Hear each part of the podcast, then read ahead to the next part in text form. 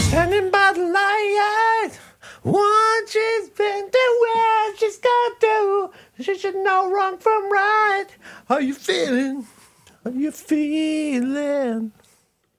Sounds good. Feeling that. That's yellow. Ooh, am I just a fool? Hi. Said you were connected. Yeah, no, I was on there. I was, I had to go get my other pair of glasses. Do you have the thing that you get in your 40s where you get to pull the thing away, further away from your face? To read it, to be able to see anything? This is the very... and they put the bifocals or the progressives? Yeah, I mean, the short version is yes, I do have that. And on top of that, I have a separate prescription for just when I'm at the computer. Yeah, yeah. Because my regular glasses make it... I'll save it for the show, but I'm on a whole journey right now. We don't have time for this today. A Chautauqua? Chautauqua. Mm-hmm. Mm-hmm. Mm-hmm. Potlatch. Comanche. Mm-hmm. I was reading about the Comanches. You know, they had horses in the 1700s. Oh, my God. I went down the worst Merlin rabbit hole I've been on in a long time. Do you still want to know about my glasses after that? Yeah. Not really. Go ahead. Rabbit hole. Well, I mean, I just was going to drop it that if... Oh, geez. So I haven't done this one in a while. Let me see if I can still do this. Oh, hang on. I don't think... this... oh, hello. I don't think this will be in tune, but... oh, here we go. Let's see. Rabbit hole! What did I do? Did I used to do an F? Was that it? Oh, sorry. That's my segue. No, I like this one better. You got a capo on there? No, I don't believe in capos. I think the capos are a lie. Oh, God, that's really out of tune, isn't it? It's a nice guitar, though. A noun's a special kind of word. It's every name you've ever heard. You know, it's quite interesting. A noun's a person, place, or thing.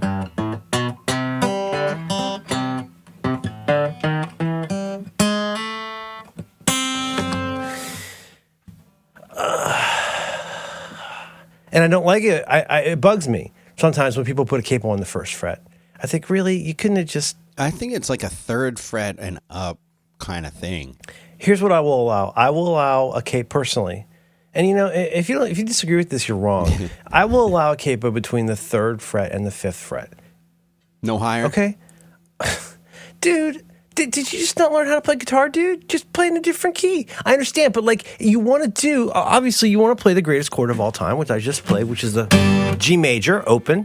Greatest... well, actually, technically, D with an added F sharp is the best one, but it's out of tune.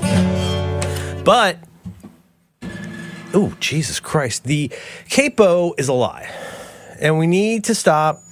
I'm carrying those capos like a baby. And when I see somebody in the movie put a capo, I think I saw maybe, I want to say like a R.I.P., Frightened Rabbit, really good Frightened Rabbit song. And I think he had it on like the first fret. I was like, really?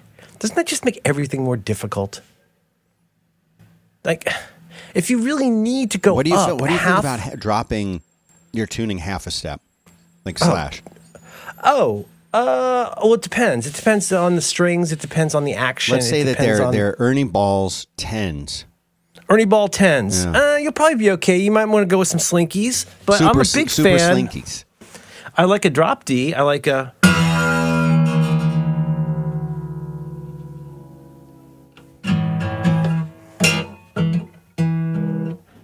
anyway, but yeah, I think I did it wrong. I don't have a tuner on this. But you know what's nice? Drop D, then you can do like Cinnamon Girl. You know? Play it, let's hear it. You know, when you tell me about something you like, I'll retune my guitar and then play some Cinnamon Girl. Oh, later on, you mean? Or we do? Oh, it's a little early now, isn't it? Yeah, we're only like 4 minutes in, but... how close is that D? Is that D pretty close? And then you just go, let's see here, I should be able to do this.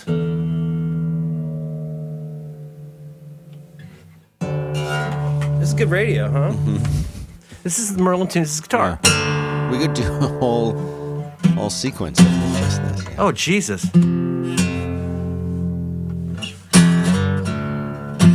I used to not play Cinema Girl. Oh, shh. Anyway, he went with the Cinema Girl is the basic story. Mm-hmm. He feels, in some, that he could be happy the rest of his life with the Cinema Girl. Yeah. I love it. I love it. The problem is, like I say, it depends on how slinky you are, what your action is. Slash plays usually a Les Paul standard. Yeah. Very heavy, giant heavy guitar. Great action, pretty low action. So he tunes down to D sharp? Right. E flat, D sharp. You can call it what you want. That's so weird. That's so odd. Hey, okay, I get it. Water Park's coming along. But I think it can be very cool. I like weird tunings. I mean, it's kind of fun because especially on an acoustic guitar, I feel like, because then you can let different and more strings ring, and it makes it really beautiful.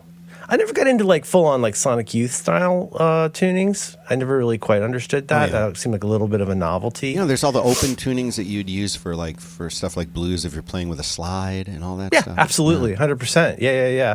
But it's interesting. Also, there's I used to help me unwind, sometimes I'd just play Everlong by the Foo Fighters for a long time, which is an extreme. I suggest, if you have a guitar, and I think you do, you should tune up, get some tab, and it's really easy to play, and it sounds so good on an acoustic guitar. You're saying it makes you sound like you know what you're doing?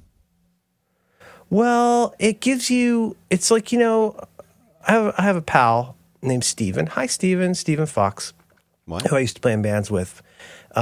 He used to work at Twitter. I bet he doesn't work there anymore. But anyway, Steven and I came up in Tallahassee. Well, came up playing in bands together in Tallahassee. I doubt he's a listener, but if anybody sees Steven, I used to see Steven sometimes at the comic meetups, but now we don't even have that. It's still a psychic. But here's the thing about Steven. And Steven and I played in a band. I think I must have told you this story at some point, but our friends who owned a bar where we all mostly played and drank and saw bands, Bad Wow Wow was going to be coming through town, and they needed not a last minute, but basically it was expensive considering to get Bow Wow Wow, and they just needed somebody who'd play for beer. Right. And so thus was born in 1998 the Tallahassee supergroup called Parachute Pants that included members of Flanders, Clitoris Rex, that really good ska band, Dolce, Fishbone, Bacon Ray, and we all played in this band, and we learned. By the time we were done after I don't know, we did this for 2 years, I guess. I don't know. I forget when it started, but we basically eventually knew 40 80s covers. And I'm that guy that just knows the Mel Bay easy version of everything. I just figure out, because I'm an idiot and I don't want to be good at guitar. I just, I fake it, but Steven would always learn the part. Mm. And it wasn't difficult. Well, I say that, but I mean, it was because he was very talented and he tried really hard. But when Steven who was the lead guitar player, I was just the front man, singer, guitar guy. But Steven would know the parts, and it completely changed the complexion of the songs. Because if you've ever seen somebody cover a song and it doesn't have that one part that played that one way, you're always I feel a little bit, I don't know, misled. Yeah, man. At that that's point, the part you're yeah. Even if, you know what's worse than that? You know what's worse than that? What? When the actual band. Oh, they I think U2 has an album. Yeah. U2 has an album where they're gonna covering their own music. Mm. I've been going through a Def Leppard thing again. So for example, I don't have a pick is the other problem. Should I get a pick? You'd use your Coke now. So, for example, when I would do solo acoustic shows, I played by myself, I did a funny bit, a bit that I regarded as funny, which was really, I can't remember, it's the 90s, man. And so, I haven't tried this in years, but, I did this completely fake version of Photograph and Working for the Weekend medley. And I played both songs wrong, but they were close enough. So I would go oh, Jesus Christ. Dan, I might need new strings. When you did that chord you just did, especially with the way that you've got it tuned a little bit, it's making me think of that one song. What was the band that Neil Young was part of with everybody's name in it? For like, he was there for like a Crosby, Stills, Nash and Young. Yeah, for like 8 minutes he was there. He was in one of those songs that they do. He had worked with Crosby had been in the Byrds, mm-hmm. Stephen Stills, and Neil Young had been in Buffalo Springfield, and the English guy Graham Nash had been in the Carry Hollies. On is the one I was thinking of. Yeah, I'm playing it in my headphones now. You can't hear it, but that carry on. Well, you know they also did. I mean, like you know they did Ohio was the four. Though. Ohio was great. Do you know that story about like I do, crying? But I think people should hear it. No, I got other things to talk about here. So I would come out and I go, hey everybody, thanks for coming out to the student union. Let's see.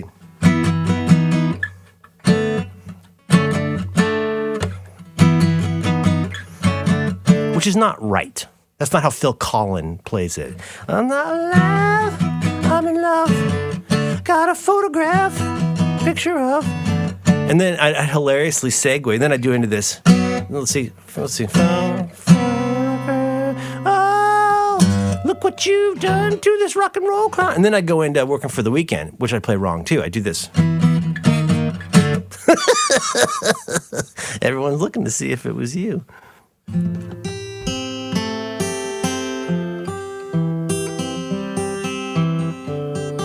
think they just want to hear pretty music, Merlin. Yeah, I'm sorry. I once I start, I can't stop. I need to do this more. There's so much to be said about getting back on the horse. I think Neil Young is pretty amazing. He's a very weird guy, and I really like a lot of his early 70s stuff, and I think it might be some of the great albums. I think Everybody Knows This Is Nowhere is incredible. Obviously, people know Harvest, but then he's got that trio of records. You get like whatever, like On the Beach and Zuma and the heroin, when his band all died from heroin years. I don't think that's what he calls it, but that's where you get into stuff. You later, you know, that song "Lot of Love" covered by Nicolette Larson. That's a Neil Young song. La la la la la la la la. You know that song. You also get into "Down by the River," of course. You get into "Cortez the Killer." You get into all those. Like E minor dirges, which I love. Hello, cowgirl in the sand. Thank you for sponsoring the program. Sure, yeah. Sponsors. I finally broke my glass. I didn't break my glasses. Nobody cares. Yes, and I'm going in. You're going to get a checkup and an eye exam? No, see, here's the problem, Dan. It's like talking to fucking anybody, whether it's my wife or my shrink or anybody. I'm like, look, I know this stuff is easy for you guys. I know booking appointments with people is easy for you people because that's what you're good at. And as we know, people like to do things that they're good at. It's a comfort. It's a skill. And everybody's like, well, why don't you just go to the thyroid specialist? And I'm like, well, why don't I just like become 6 feet tall and fly? And then like I cleaned my glasses. And in cleaning my glasses, I damaged my glasses. This is like a month ago. You just pressed too hard or something? I have a jewelry cleaner. I have a jewelry cleaner that I use for cleaning things.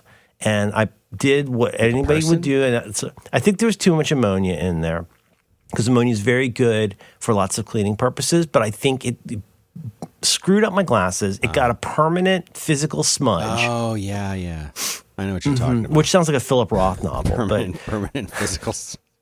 Title, and so that's what I'm dealing with. I haven't been able to see, and like because yes, I do have progressive lenses, and I can't tell if you're messing with me, and I have to imagine you are. But we talked about this on Roderick on the Line extensively yesterday. I've got like John. No, I'm not messing with you at all.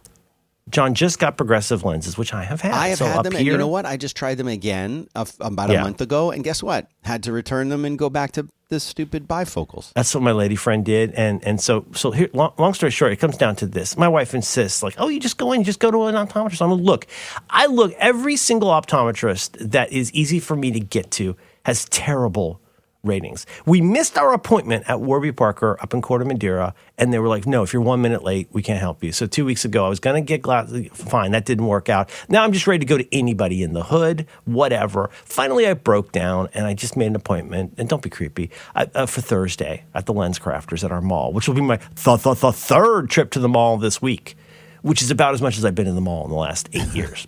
Mall. Discounting solely Apple Store trips. Like, I don't just go to Zara and try on tights. And I don't like Japanese pancakes. Sue me. So here's the thing. Like, I'm going to do that. But you know what I did last night? I rode my scooter to the Walgreens and I bought reading glasses. Because I'm losing my goddamn mind trying to see things. Because my vision's broken three different ways. Far away, not good. Up close, not good. But not good in a different way. Yay! Plus, I have astigmatism, which is not a huge problem. But like, just everything is so bad. And finally, I was like, last night I was like, fuck it. I am going to the drugstore. I'm sorry, I cursed. I'm going to go to the drugstore, and I'm going to go buy some of those dumb reading glasses. And it helps a little bit, but I just thought, it's worth, pissing on a spark plug. Who knows what's going to happen at Lens Crafters on Thursday? Lens Crafters. Everything's such a jam up. Mine is so bad that a Lens Crafters. How bad is it? It's so bad that a Lens Crafters or any of the like regular places that you go are completely unable to ever. That's me trying to get my e-bike service. Yeah, I've been following that. No interests. Sorry. And you have astigmatism as well, correct? Yeah, and it's that's when your eye is slightly like oblong instead of round. You're oblong.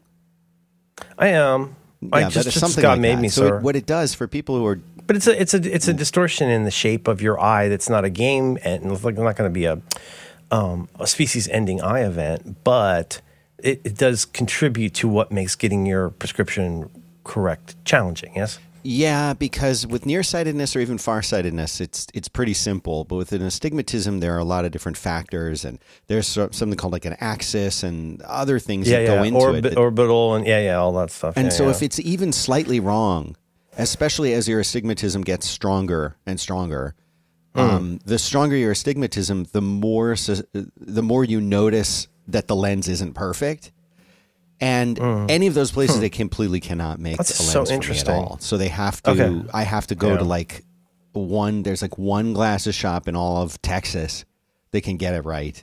Same thing when I was in Florida too. There's only one place. Otherwise, they make it, remake it, make it, remake it. The wand finds the wizard. Damn. Most people are like, "Oh man, I don't want to wait a whole hour for my glasses to get done. I have to wait 2 months."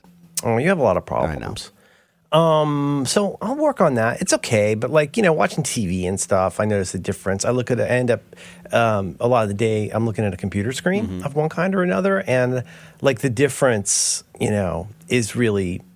The thing I was saying to Roderick yesterday that's so funny is even though I haven't put my glasses on because there's no point. It's not like the arm lost its French screw. Remember that? It's not like that. I mean, it's like there's a giant, permanent, physical, literal Philip Roth smudge across both lenses that it looks like I was eating chicken and decided to fondle my frames. Except permanent and physical. Okay? Yeah. Not psychic, not emotional. It's a kind of physical trauma. And so I don't even put them on, but like I still do this thing though where I'm at my computer and the irony is my glasses have never helped with the computer. It's almost exactly between the 2 points where the glasses do anything. Do you know what I mean? Like, you know how there's the top part for far away, the bottom part for close up, and then the no man's land in the middle. Yeah. And it's like, but I still keep doing this thing, even though I keep doing this thing like this. Like, kind of trying to, like, look at something. Now, is there a difference between progressive frames and index frames? Index or lenses. Index is a term you used to use. Are those the same thing? High index is actually it. And it's your index is high. So what that is... That's the good kind of fat. Yeah. What that is when you have a relatively strong prescription, they can, instead of doing the regular lenses, they, are they called polycarbonate? I think lenses. Yeah. Instead of doing those, because those would start to get very thick very quickly, they upgrade you to a more expensive lens, which is called high index, and that is the same thing, but it's thinner. So you wind up not having Coke bottles. So you don't get them Coke bottles. Yeah. Well, here's my plan, and it's one of those plans where because of how I am and my dopamine, I won't do anything for years, and then suddenly I go, well. here's the thing, it's happening today. And so the thing that's happening is I'm going to go to Lens Crafters, and unless it goes horribly wrong and I literally lose an eye, I want to walk out of that goddamn mall with a pair of, like, maybe, what's the term, like the Morrissey frames, what do they call them? Oh, NHS glasses, or the kind of glasses they give you like when you're a Marine. Like, I want the cheapest frames that they've got, and I want to fix my farsightedness, and I'm going to walk out of there with glasses and, importantly, a prescription. Then I'll get a redo of the frames that I like that from Warby Parker. Shop exactly. That thing all over San Francisco. You know, this is like the wedding photographers that, you know, on the back of the prints, it says, you know, property of usurious wedding industries, do not copy, you know, that kind of thing. I went to the sports basement last night, and they fixed my tire, and they did not seem to have a problem with it. That's all that you needed. Hey, Casey and Michael, if you're listening, thank you. Thank you very much. Are they listeners, do you think? Casey did the main fixing. I don't want to talk out of school, or I don't want to talk out of Stonestown Galleria, but but Casey was my main dude. Casey was great. Like, Casey, like, it looked like 10 minutes. He, like, shoot. Like, I didn't even have time to, like, try on shorts. Like, he did it really fast. And then Michael's the one I kind of bonded more deeply with, because there's something, you meet somebody and you can tell them they might be in your cuirass, they're probably in your Grand Fillet. Yeah. And Michael and I kind of hit it off really quickly, and we talked about our wives, and it was nice. And he's like, what? Can I ask you what kind of work do you do? And this is probably a bit. He's probably like an assistant manager and knows to ask things like this. I said, well, actually, I make podcasts. He said, oh, that's great. I said, yes, I make dick jokes on the internet. And he says, well, what's the show called? And I was like, and of course, I responded like I always respond, which is, oh my gosh, thank you. That's nice of you to ask. Like, what kind of podcast do you enjoy right now? He's like, oh, I like political podcasts, blah, blah, blah. So I recommended, as I usually do, Reconcilable Differences, because I think that's the least weird of the four podcasts I do. Yeah. It requires the least ramp in. And there is, except for the weeks where John talks about a colonoscopy for an hour, except for those weeks, it's less likely to be one where you turn it on and go, what is this? Like, if I'd said this, Michael might be listening to me tune my guitar. Not really tune my guitar. Try to tune my guitar live as for my job. And then I also wrote down, he's like, oh, yeah, tell me your stuff. And I was like, in fact, you could just go see, like, 5 minutes ago, I was ranting on Twitter about local bike shops and how much they suck. And he's like, well, tell me about that. And so I sent him to my, you know, hotdogsladies.omg.lol landing page. So I don't know. Michael might be listening. I doubt it. Dan, I never assume media consumption, especially if it's my media. Just don't do it. Just don't do it. I had this idea for the last year of something I keep wanting to try. And it's so mean, but I'm so curious. You'll see somebody out and about, obviously doing, I'm going to say what I think, out there doing something for Instagram. And I'm not saying taking photos to go put on their Instagram. Right. I'm talking about they're making content. Yeah. And so there's like an Asian lady holding a flower in the park, or there's somebody doing 6 skateboard moves. Yeah. And I don't have the guts to do this because I think I'm too nice to do this, but I really want to, like, sometimes I want to approach a youth and go, hang on a minute, I think I've seen your channel. And, like, I'm imagining that I can probably do, like, a cold reading with them and pretty quickly get to, wait a minute. Did you do, like, a pretty sick TikTok video, like, late last year? And almost everybody you ask that to is going to go, yeah, sure. Yeah, it did. Yeah. I want to see how long I can keep it going. But do you feel that there's now, because of your advanced age, there's too much of a disconnect between believability that you would actually know what TikTok was or have used it? Right. I mean, possibly. Because I feel that about myself, so that's why I'm asking. Yeah, no, I understand. But, like, the problem is when you're dishonest, you don't have to be right. You just have to, and this gets to my topic this week, which is ChatGPT. Ah. And when you see Steven Wolfram Alpha, that's his married name. Sorry, where's the goddamn? Okay. When Steven Wolfram Alpha explains how ChatGPT works, you go, oh my God. On the one hand, it's so obvious. And on the other hand, oh my God, now I'm even more amazed that it works at all. But, dishonesty covers a lot of, because then I can say something. There's like, oh, wait, you know about TikTok? That's what youth sound like to me. And I would say, oh, you know, my son loves TikTok. So I end up seeing a lot of stuff on TikTok. And I see stuff, but, like, yeah, I mean, really only the cream rises. And I do love sick skateboard videos. Yeah, sure. Aren't you that guy who almost landed a move one time? No. Oh, I'm sorry, man. Stick with it. I bet you'll get it. I never land the move. No. Oh, that was a sick rail fall. You had sent me something quite festive. Here's what I've got in front of me. You can go wherever you want with this. I have three-ish things that I've put into the document. You sent me a very interesting comic from The Oatmeal, which is a very fun comic website. Yes. You sent me a photo of an iPad with a keyboard. Yeah. And you said your game has been changed. Yeah. And then I would, if you'll allow it, time permitting, I'd like to talk a little bit about ChatGPT. That's what I've got. Yeah. Let's do it. Oh, and then we also have like a private thing to talk about. Privates. Oh. Well, no, I like that. No, see, that sounds weird when I say something. See, but like if you say something like that, my advice, never give the internet a puzzle.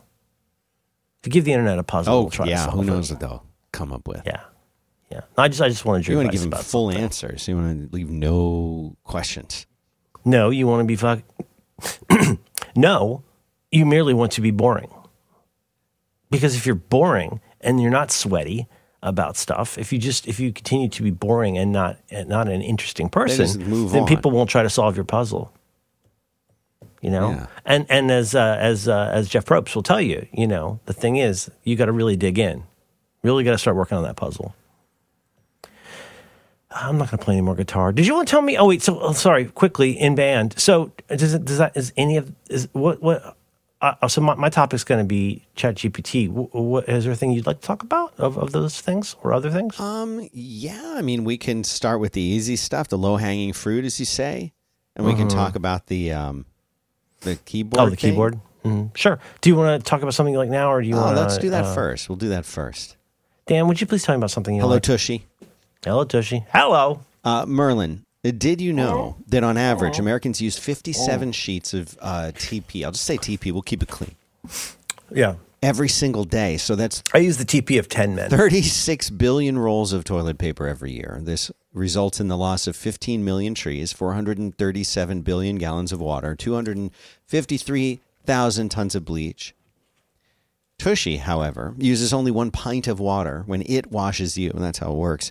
And you need only a few sheets of toilet paper to pat dry. Now, why are we talking about this?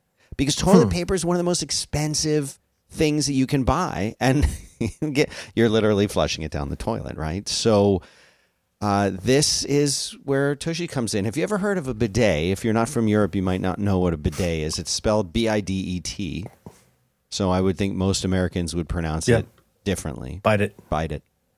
Mm-hmm. But what this does is it's if you don't know what a bidet is, look it up. It cleanses you. Dan, it purifies.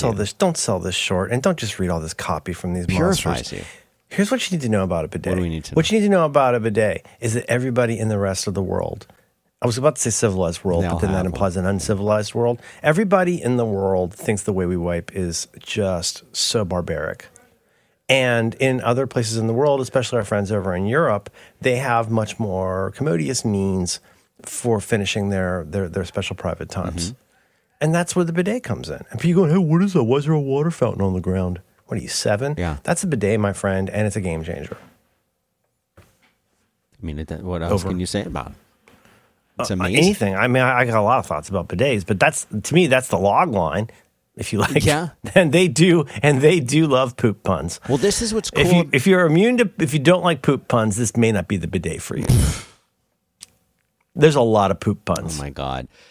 Did you get yours? No, it has not arrived yet. Oh boy, there's a lot of poop puns. Mine was ordered after yours, so I think next week I should have it. But this is what's cool about it, and I haven't done this personally, but it attaches to your existing toilet. And so you have a round toilet, elongated toilet. There's a version for each of those, but you don't need like an electrician or a plumber or anything like that. You are able to just put this thing on yourself, and you're going to cut down on your TP use by 80%. You're going to save money. You're going to save the paper. Because who wants to worry about the paper? I don't want to worry about paper. There's enough to worry about. And this is the thing. They have... You know what they always say? They say the job's never done. The job's not finished until the paperwork's done. That's right. And they've got the bidet attachment, they've got an ottoman, they've got a toilet brush, they've got a stand, they've got tissues, they've got all of this stuff if you want to go as they say, ham on it. You can go ham on it. You can get everything. Mm-hmm. But this is the thing. Like, you're wondering, like, wait a second. What about the Tushy bidet itself? How does the bidet get clean? Merlin, it cleans itself. The call is coming from inside the house. It cleans itself before and after every use. It has this thing called the Smart Spray. It's an automatic self-cleaning nozzle. I feel like people who are germaphobes and have OCD like I do, that's an important detail. So I want to mention that. It doesn't need any electricity or additional plumbing. It cuts toilet paper use by the 80%. You've got to remember that, the 80%. And here's the other thing, 60-day risk-free guarantee, 12-month warranty. Well, what do they do with the ones you send back? I don't know. I imagine they have them destroyed. I think they take them out back. It's not like socks for homeless shelters. Honestly. You say they do something with burying them? They take them out back and bury them. It's what I think. Oh, I see. They do an Old Yeller on it. It's your dog. So this is what I would like for our listeners to do, Merlin. They must go to HelloTushy, HELLO Tushy, TUSHY, HelloTushy.com/back to work. The promo code back to work will give them 10% off their first order. And I've been requested by this read here that I need to say this again. HelloTushy.com/back to work. Stop wiping, start washing. Go check it out. This is, I'm excited to try this out. But you've tried it, right? Do you have it? Is it hooked up? Do you have a round bowl? I have it, but I haven't hooked it up. I haven't hooked. Huh? Do you have a round or elongated bowl? You're focusing on implementation details. Yes, what you need to know. Well, yeah, but like, I understand that. But like, just so y'all know, if you're interested in getting like a pretty cool, affordable bidet for your bathroom, you're not going to, unless you have, and they explain this all in their little booklet, unless you have a commercial toilet in your house. You could probably even do that, but if you've got like a regular, like standard human toilet, an American toilet, like you're going to be surprised how easy it is to hook this up. I told you I've had something like this before, and I got rid of it because it looked like something from Chernobyl, and it made me sad to sit on it. And this one's got a bamboo button, so I don't feel sad. I haven't hooked it up yet, but there's only so many hours in a day. But hello, Tushy. And where do they go? Say it thrice, and it's almost like praying, Dan. Where do they go to get one of these little bad boys? HelloTushy.com/back to work. Back to work. All right. I think you guys should check it out. They're also surprisingly affordable. They are, yeah. I don't know if they want us to say that, but we can say whatever. I thought it would be more costly than this. What do I know? I don't know. Thank you so much to HelloTushy for supporting 5x5 and Back to Work. You got a keyboard for there's the big iPad and the littler. I'm saying big and little. 11 inch. But so that's not the giant cafeteria tray one. You got like the normal sized one, right? Yeah, the regular one. Like I got regular. Yeah, it's just standard. My wife's very, very old. Yeah. Back when the big iPad first came out. Yeah. It's so funny. The bezel on it is so comical. You mean the bezel? I do.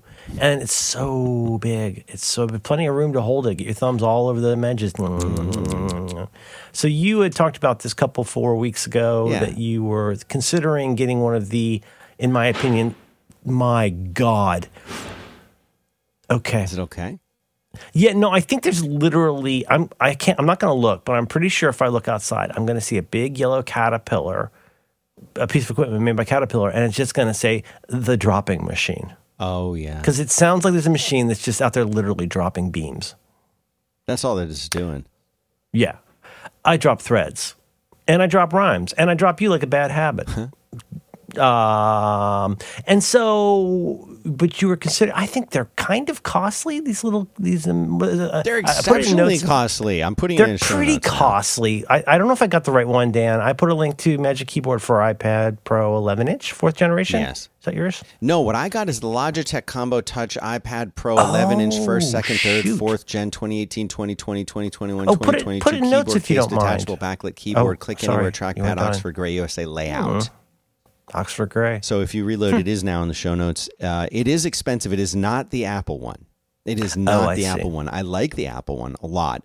But I found that when I tried it out in person with someone who had one, I found that it felt extraordinarily heavy. Top heavy. And I didn't love that, but I did like how it kind of got it up off the desk a little bit. But the hinge thing is very clever. It's just very cool. The thing I thing I wanted to, well, there's a couple things I always want to just underscore: be aware. Number one, like, if you got a laptop and you like your laptop, just use your laptop, right? It is amazing to use one of these things on an iPad. It is absolutely incredible. But a couple things is, like, first of all, like, yes, it is a lot. And a lot of money, right? And a lot of weight. But second, also, like, it doesn't feel like you're using a laptop. It does feel like a laptop in your fingers, but it doesn't feel like a laptop on your lap. It feels like this thing could fall over in literally any direction, any time, despite the very clever, hingy mechanism. So give me the F's and B's on this Logitech monster. Okay, so I think it's about the same price, or maybe a little bit cheaper than the Apple one. But what like in the $300. This is $169. Oh, nice. So I think that's a lot, but it's still a lot. Yeah. A friend of mine got one of these, and I asked him. I said, "Why don't you use the Apple one?" And he said, "Well, it's a little too heavy for me." And he said that what he also likes is the ability that this one has to disconnect from the keyboard. And then it's just sort of a cover around the back of the iPad with a kickstand built into it. And it uses, Logitech figured out the kickstand stuff. Oh, I don't know. When the iPads first came out, they came out with the way the kickstand works. It's so good. It's really like, it's strong, it's tough, and it works really well. And I said, okay, I'm going to try this one out. And it really, really is great. The way that I would still hate using this thing in my lap, though. I know, it sucks for that. It's not good for that. If you're at a table, like if you're if you're one of those places where you have a kitchen, and maybe you have like a bar, like a nook or something. You know what I mean? Like, this would be like, I do a lot of typing in the kitchen and on a computer. But like I have an old shoebox that's exactly what I use. It's exactly the perfect height. If I know I'm going to be there, because sometimes I'm doing recipes, sometimes I'm ordering things, sometimes I'm just writing, and I want a place to stand, and that all feels really solid. But it comes down to what you want this thing for. But do you still feel like you really benefit? You still get all the benefits from the touchpad, right? You get the touchpad, which is great. The kind of magic, yeah, it's really good. The keyboard, I find the Apple one to be significantly better than this one, but to type on, but.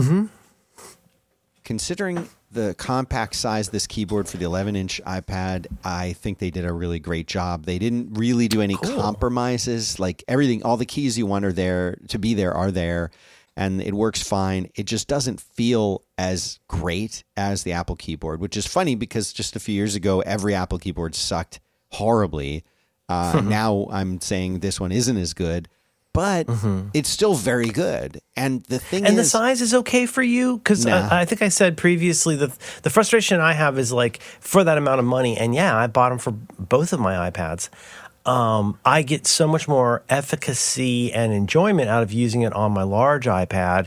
And using it on the iPad that's the size yours is on, at least with the Apple one, it feels, I don't know why. I know it's technically a full-size keyboard, whatever, but I think it still feels a little cramped. You don't feel that. It is a little cramped, and I would There's a lot of satisficing going on to make this happen. Yeah, I would not want to, like, there's under no circumstances would I think of this as, like, an iPad in general, but certainly this keyboard and iPad setup as being, like, a primary way to do anything. Given all the options. If you've got a desktop, if you've got a MacBook, if you've got an iPad, you've got an iPhone, like, it's, yeah, it is. That is also a funny thing about the iPad in some ways is, like, the ultimate use for an iPad is to buy an iPad mini, give it to your kid, put it in a really good OtterBox case, and just hope it doesn't break, and it'll last you forever for what it needs to do. Yeah. As a working computer, there's all kinds of asterisks and complexities, not least of which is, well, what if something happens? I mean, I'm not trying to FUD, but, like, what if tomorrow there's a change in iOS whatever, and, like, 16, I guess, and suddenly, like, you don't have this functionality, you only get this functionality out of the Apple version, or do you see this being something, oh, this will replace me going to CES this year, I can bring this instead of a laptop, and it's like, all of those require a fair amount of gaming out the things that, not just the things you hope or imagine will happen, but the things you wish wouldn't and won't happen, and that's where it gets complicated. And, like, sometimes I really just, if I'm laying on the couch fixing to take a nap, I just want to look at my phone. Or like at night when I'm reading, I love reading on my iPad, but like laying back with the CPAP mask on, it's kind of a pain to hold an iPad up in the air. And yet there's certain kinds of things where it's just perfect. Like reading in normal conditions, reading on an iPad is delightful to me. I like it more than the Kindle. I like it more with my eyes the way they are right now. I sure like it better than a physical book. Mm-hmm. But what do you find yourself using it for? When do you find yourself grabbing it and using it more now that it has the keyboard? And then when you do, what do you use it for? Well, even without the keyboard, I really like the kickstand on this thing. But with the keyboard, here's the thing for me. Okay, I misunderstood. I was not capturing. You kept talking about the kickstand. I didn't know why. What you're saying is that there's a magnet thing on the back that has we say kickstand, but it's like a little hinge that flanges out and holds it up. Yeah. That is or can be separate from the part that provides a keyboard. Yeah, sort of you don't case need to tear it out wraps to do it. Around the iPad. It's in the show notes. The case wraps around the iPad. You can then detach it, and the keyboard is just sort of left there on the desk or wherever, mm-hmm. and now you've got an iPad that has a really nice prop on the back. Options are good. But I find that, like, for me, I use the iPad in a weird way. I use the iPad when I want to make sure that I don't do any work. It's actually... Yeah, I totally understand. I can do email, I can browse. It's like vacation mode. Yeah. I'm deliberately... I've made a conscious and affirmative decision to not do certain sorts of things. Some of those things include certain sorts of work. Right. And I've deliberately, hobbled is a wrong enablest word, but I've deliberately chosen something that will encourage me to do what I'm meant to be doing here rather than the thing that I potentially could do here. That's right. Over on this giant carousel that is my, studio Mac. I love this thing for when I want to force myself to not work. That's basically the easiest way to say it. If I want to make sure that all I'm going to be able to do is browse and do email and focus and stuff like that, but the keyboard is not good enough that I would say I could like take it to, a coffee shop somewhere and like write the great American novel on it. It's just not that good of a keyboard. It just isn't. Mm-hmm. The Apple one, much better for that. But in a pinch, this one's great. For doing emails, it's great. And all of these things are weird, but it's like, hey, the keyboard's good, but I don't want to write the novel on it. But that means I'm going to write shorter emails. I'm going to get to the point faster. And it's nice to be able to type, though. The trackpad is genius on the iPad. Mm-hmm. It is really magical. But here's the weird thing is I feel like the convergence between iOS and macOS, it's just getting more and more. We all know that they're trying to be subtle about it and let apps run cross-platform and things like that. But eventually, I mean, I don't know how long it's going to take. It might be 5 years. It might be longer. But Apple's we're definitely just in an awkward stage right now where it's one thing to like bring the aesthetics of iOS to what we now call the Settings app. Yes, that's been controversial for I think pretty good reasons. Yes. But like the one that's to me galling, frustrating is the Electron stuff. Like Electron's fine for like what VS Code, mm-hmm. but man, there's the Home app on the Mac is so frustrating to use. You know what I mean? And but then there are some things where, like I said, the Eve app by Elgato, Eve, using that iOS app, I don't know if this is going to make any sense, because you can run some iOS apps on a Mac. Mm-hmm. I would way rather use the Eve iOS app on my Mac than Apple's stock standard canonical Home app on my Mac, mm-hmm. right? Mm-hmm. But there's certain kinds of things where like these accommodations, like I think Marco's done a really good job. I think it was mainly good planning that left Marco in a place where like he had to do almost no work to make Overcast work on a Mac. But it's meant to be used on a touch device. And so like there's not like a select all. There's not like a non-contiguous select. Right. There's all that kind of stuff. Like, and if you don't care or don't know what that means, that's fine. But like for somebody who's actually trying to get something accomplished, you've now painted yourself into a pretty non-functional corner mm-hmm. if you've got a very efficient high-tech way to not be able to do what you want to do. And what is that thing called? Sideshow? Is that the thing? That thing that puts the... You mean like Sidecar? Sidecar. Yeah. Universal Control, I think, is I could go on about Universal Control all day. It's completely changed how I work. Yeah, having all these monitors. But but another thing. Now let me say something nice, which is that the whole thing that made me want a keyboard with a touchpad for my iPad is the parts of it that are actually incredible. And here's the first thing you need to know: Command Space. Mm-hmm. Don't think of your iPad like a Mac. And in some ways, don't think of it like a Mac. Don't think of an iPad in the sense of you've got to be swiping and clicking and and touching your screen all the time. And don't think of it as a Mac in terms of thinking you're going to get all the functionality right out of the box of exactly what you need to do. But in between, there's this amazing place where Command Space, which is obviously, as with Mac, is Spotlight. And wherever you are at any time on your iPad, you hit Command Space and start typing. And I think that is extremely well implemented, right? All the way down to the first thing that it thinks is a match. You don't have to select it. You just hit return and it opens it. Mm-hmm.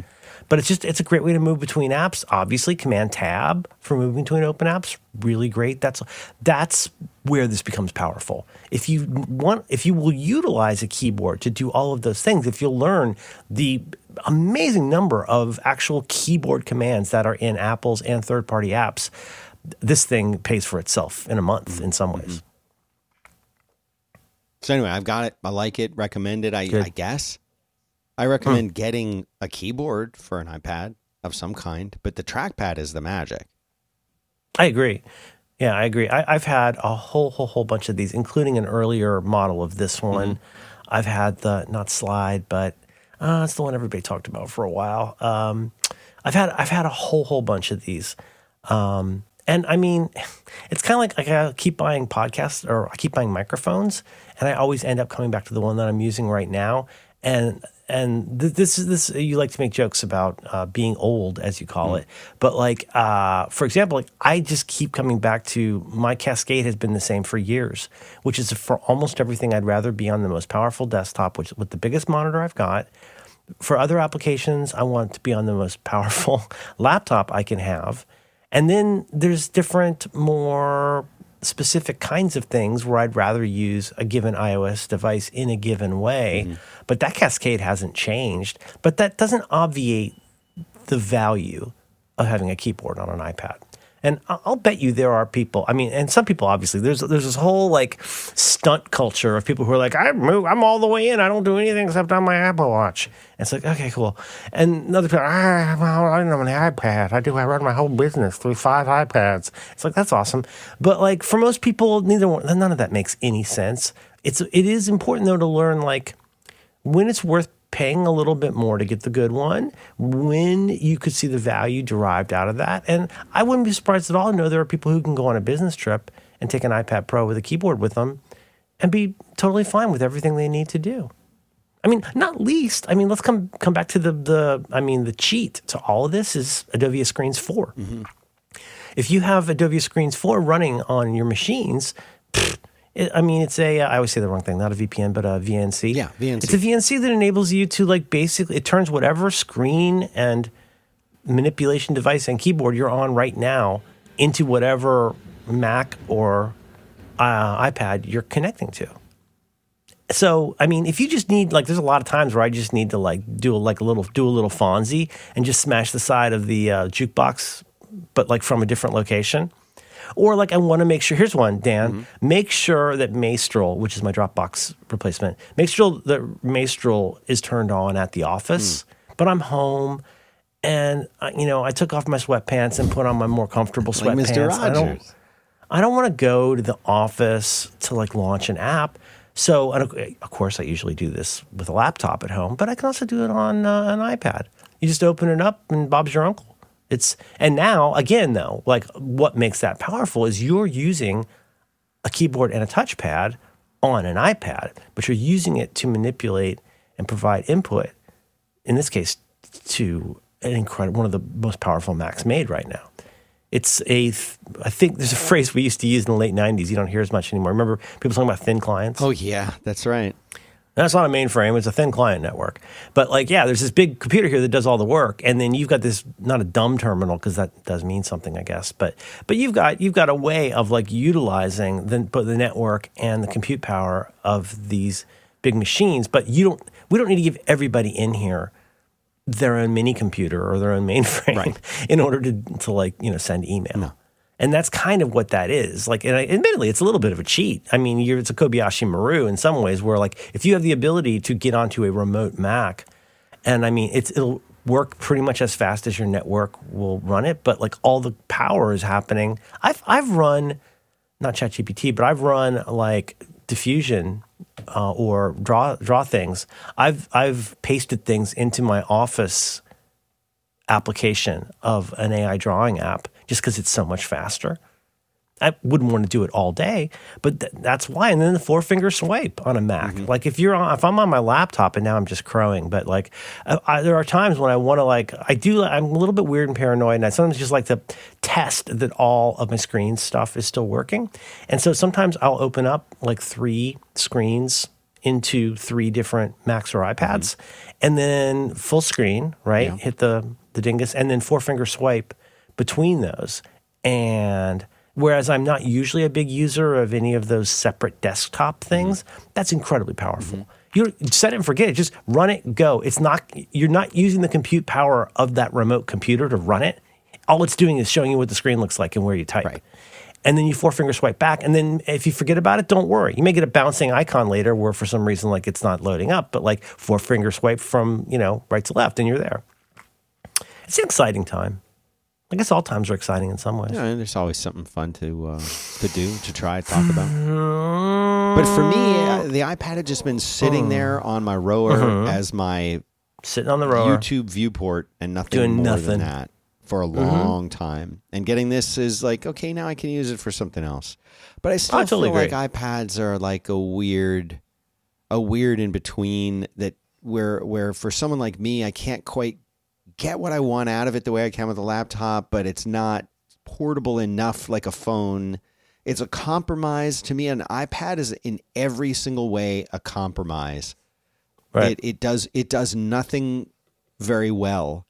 The phone does a lot well, the computer does a lot well, and there's almost no overlap between the two, except for the fact that you can browse on both, you can do, you know, there's, like, things you can do on both, but the experience of doing it is incredibly different.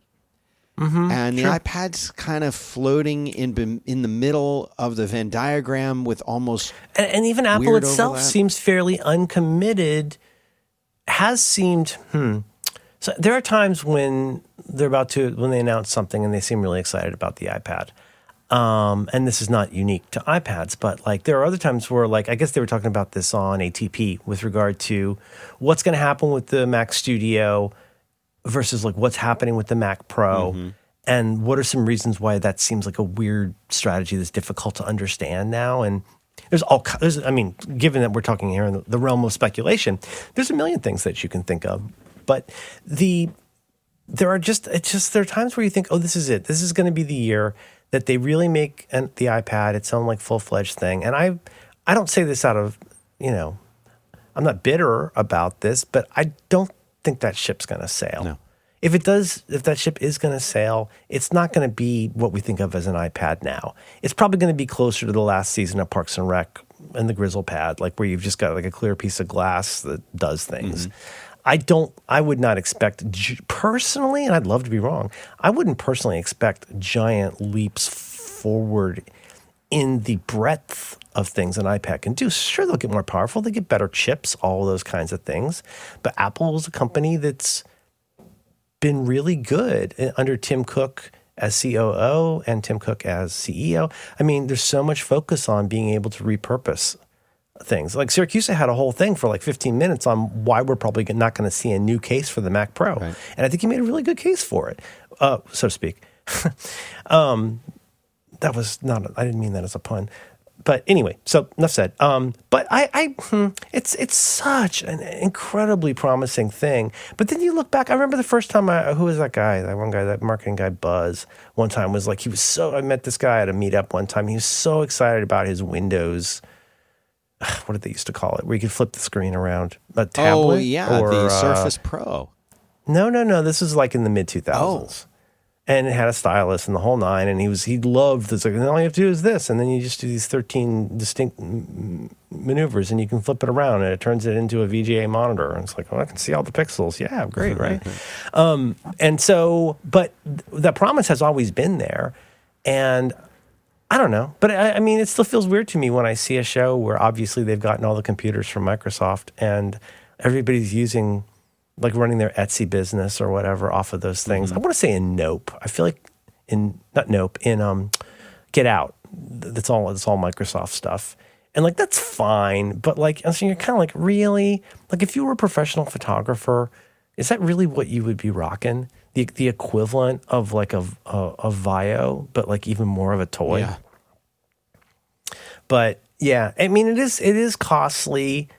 So my advice, nobody asked, but my advice would be to do what Dan did, which is to try out the different versions of this. And same reason, for example, I took my computer to Walgreens last night because I wanted to see what my actual screen would look like with these actual reading glasses on. Why guess?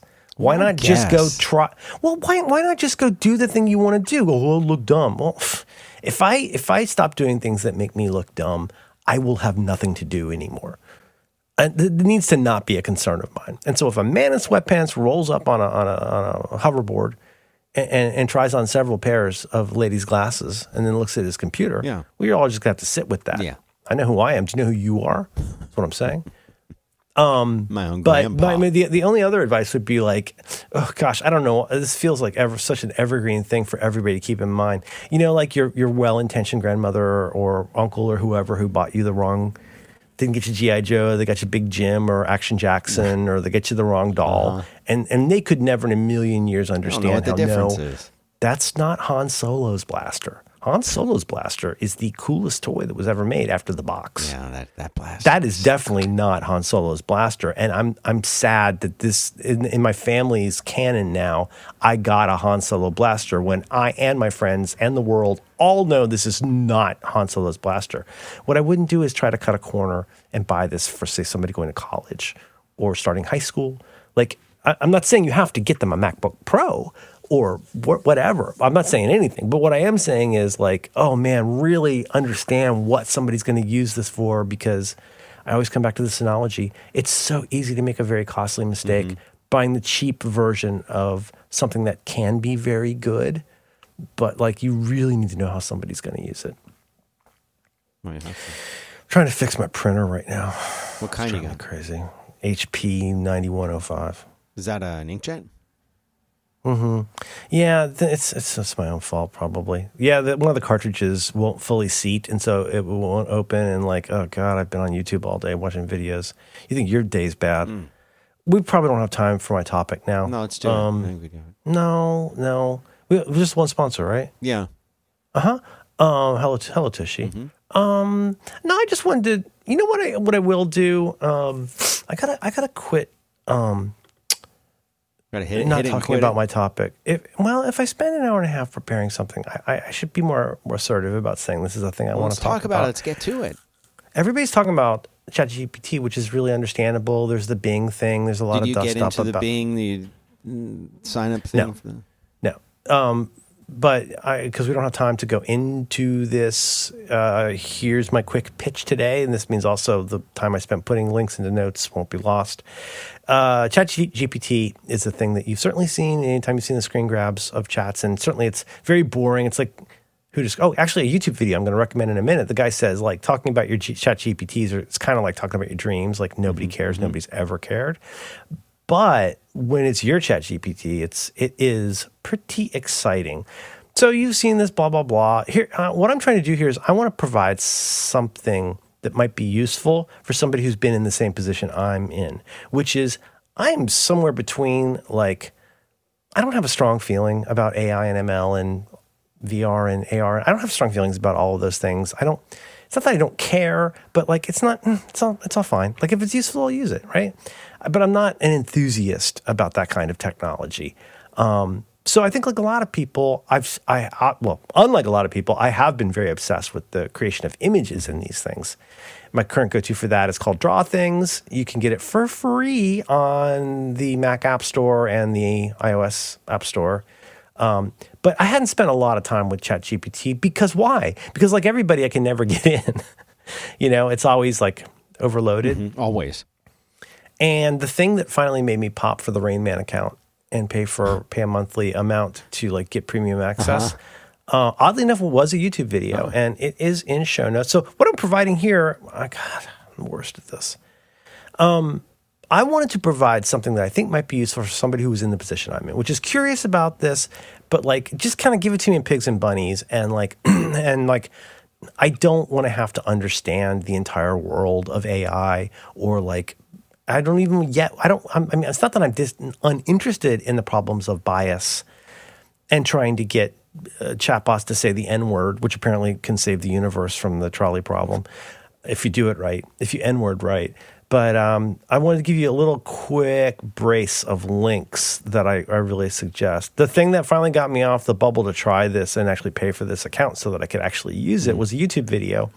By a guy I like a lot. It's not my favorite video of his, but I really do recommend it. This is a guy, and he has a name. His name is Tom Scott. He's been around for a while. And his YouTube... Okay, so get past the title. I'm glad I got past the title, but it is a dumb title. And it's called, I Tried Using AI. It Scared Me. Oh, I saw that. I watched that one. Okay. I just watched it like a day ago. But... This was the first time that I went, oh, that actually is pretty wild. Yeah. The brace of, when I say brace, I think that means two. But basically what I'm going to suggest to you are a couple things that are complementary. So I'm going to suggest that you check out that video. It's in show notes. I Tried AI. It Scared Me by Tom Scott. And the other thing I want to suggest is Steven Wolfram's, which, let me be clear, I have not finished this because it's very, very long. Yeah. But if you've heard about or seen, like this has gone around a lot lately because Steven Wolfram Alpha is his married name. He basically, he just kind of does give it to you in pigs and bunnies. In like two paragraphs, he, like, oh, ChatGPT, let me tell you how that works. Here's how this works. It tries to figure out, I was going to say guess, but that's not precisely right. Trying to like reason out the most reasonable word that comes after this word, which when you think about it is bananas, given the stuff that you come up with out of this. And so if you're kind of new to this or you're like me, you're sort of a tourist at the ChatGPT thing. Well, I started as a tourist and now I've gone native. Like the next Due by Friday challenge, if I get my way, is going to be to try to run your whole life with ChatGPT because it's pretty crazy. What all it does, and I hope y'all can forgive an old man for just being a little bit amazed. And I you know, whatever, like, just let me have fun. Because it can answer so many things, and it does it so well. On Twitter a little bit ago, I showed where I'd ask, and this is based on something. One time, a few weeks ago, Alex Cox had asked ChatGPT to explain Inbox Zero in the style of Tyler Durden. It was actually really funny. Yeah. And so I asked ChatGPT, explain morgellons to me in the style of Tyler Durden. And it was really funny and very well done. No N-words, sorry, if you were hoping for that. But the Steven Wolfram thing, even if you don't finish it, like I didn't finish it, that's worth looking at. So this Tom Scott video, the part about this, and I don't know if this amazed you, like it amazed me. So long story short, and it's longer than it needs to be because it's YouTube. But Tom Scott he discovered this thing of, you know, there's that old frustrating issue about Gmail that doesn't come up until it's a huge problem, which is that Gmail is not, I was about to say not technically Exchange, but Gmail is not Exchange. Like it does not work in exactly the same way, or no, wait, Exchange IMAP, right? It works like IMAP, but it's not IMAP. It has like an IMAP interface, but it is not IMAP.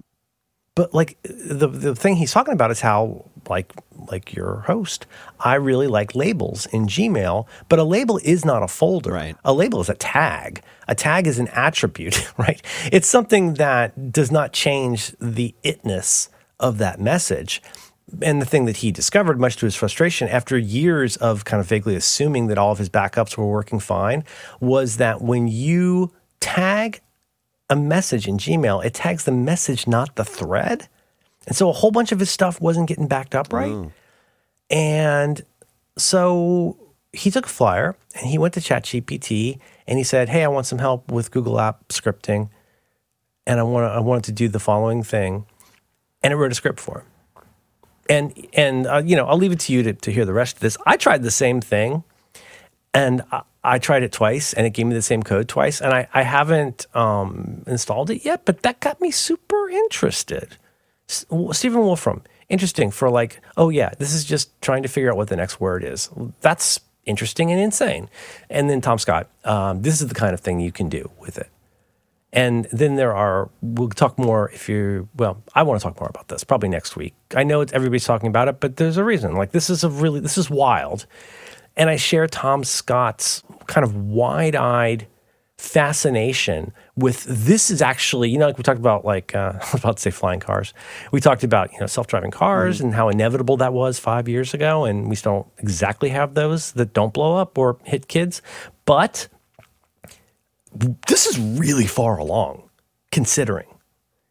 And when as you use it more, you start to realize little ways to like kind of prod it for the answer you want. And I'll just share a couple of those real quick, because I put some of these into notes. ChatGPT, God, unfortunately, this is a Chrome extension I'm using called ShareGPT that enables you to create a link for these. I wish there was just an easy way to just download the text file, but whatever. And I did a few of these, but like I hadn't gotten the vibe of it. So like I would go in and say stuff like, where can I get a bike tire repaired, you know, in my zip code? And it would say, well, you know, if you want to do that, you might want to go over here to search this or that, because, you know, that's not really what it's for. And also, I think increasingly notoriously, ChatGPT was trained against information that was mostly from pre-2021. So not like everything's going to be totally up to date on it. But like if you've heard somebody on NPR talk about how this could be a threat to Google, you're going to get what that class of threat represents to classic, you know, search engines. You're going to get it pretty quick, because I figured out, instead of saying stuff like that, here's one. So I would say things like, what's the funniest season of Mr. Show? Or what's the funniest episode of Mr. Show? And it always has like a little preamble about, well, you know, that's very subjective and blah, blah, blah. And so instead I've taken a different approach. So here's me saying, what's the consensus opinion on the best season of Survivor? And it gives me these 5 seasons, and it's written, this is written way better than most articles in the Washington Post. And I do happen to agree 4 of these 5 seasons are my favorite seasons. I mean, Heroes versus Villains, Micronesia, and Kagyan are absolutely some of my favorite seasons. And I think I would recommend those as, I would commend them to somebody as being the best season, right? So the point there is like, you don't say, what's the best season of Survivor? You ask it a kind of question that it's more comfortable answering. I said, should I be using spaces or tabs? And it goes, just for fun, right? And it goes like, well, it's you know, subjective, blah, blah, blah.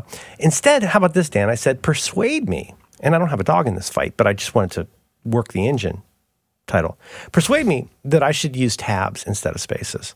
And it lays out a 5-point plan: consistency, customizability, efficiency, collaboration, conformance. Things like, tell me a 3-minute story about George Washington. And it'll do that. It'll be it will take you 3 minutes to read this story. This one, show me, what did I say? Teach me something about said. I couldn't find my one-liners for said knock. Right. And I said, just teach me some stuff about said. And it totally did. It gave me said, short for stream editor, is a powerful text processing tool. You know, okay, so, whoa. Okay, when's the last time you tried to find a recipe? When's the last time you tried to book an airline ticket? When's the last time you tried to do anything on the internet? And like this economy, I'm glad people have a way to make some nickels off grandma's lemonade, but there's just so much grift and like pop-ups, and you know, we're in this whole new like age of garbage title where Google's not as good as it used to be, and it shows. And sometimes you just want to know why some people prefer tabs to spaces. And I think it does that very well. Mm-hmm. And And what was the other one I wanted to tell you about? I just think this is wildly interesting, and I want to use it more. I think it's fascinating. I cannot believe... What was the thing Gruber said the other day? He was quoting somebody, but it was with regard to Harry McCracken? Harry had taken some photos with his old trio, and then 15 years later with his iPhone, and like the difference. And Gruber was quoting somebody as saying, we tend to vastly overestimate what can happen in 1 year in technology, mm-hmm. but then vastly underestimate what can happen in a decade. Mm. And I think this is a pretty good example of that. Like, this feels very hockey stick to me. Like, this is not what anything AI felt like to me in my use of this stuff. Or as my friend David Watson points out, well, yeah, that's great, but like, why does photos keep getting confused about identifying faces? I mean, and David, he's an engineer, he used to work at Google, so I'm not going to argue with him about it, but like, I mean, I think that is going to be in the implementation of that particular model. I don't think that's the fault of AI. I did make a joke the other night that I thought was funny, and I'll read it to you. Oh, by the way, now that all the Twitter things have stopped working, I guess my tweets aren't being deleted anymore, which is a bummer. Oh, the thing that we have that automatically goes back and delete tweet. Yeah, I think they're all. I mean, it's just another API. What did I say? Let's see. That's about bike shops. Oh, look at that dog. That dog is so cute. I said there's something fascinating about building AI to do things we don't really understand, and then getting all mad about how we don't really understand it. I said it's like accidentally discovering how to make fire and then bitching about how some of the flames seem mean. And I mean that in both ways you can take that. I mean, fire, as I said, David, definitionally fire burns. Sometimes it does. Hot water burn baby. I know Frankenstein.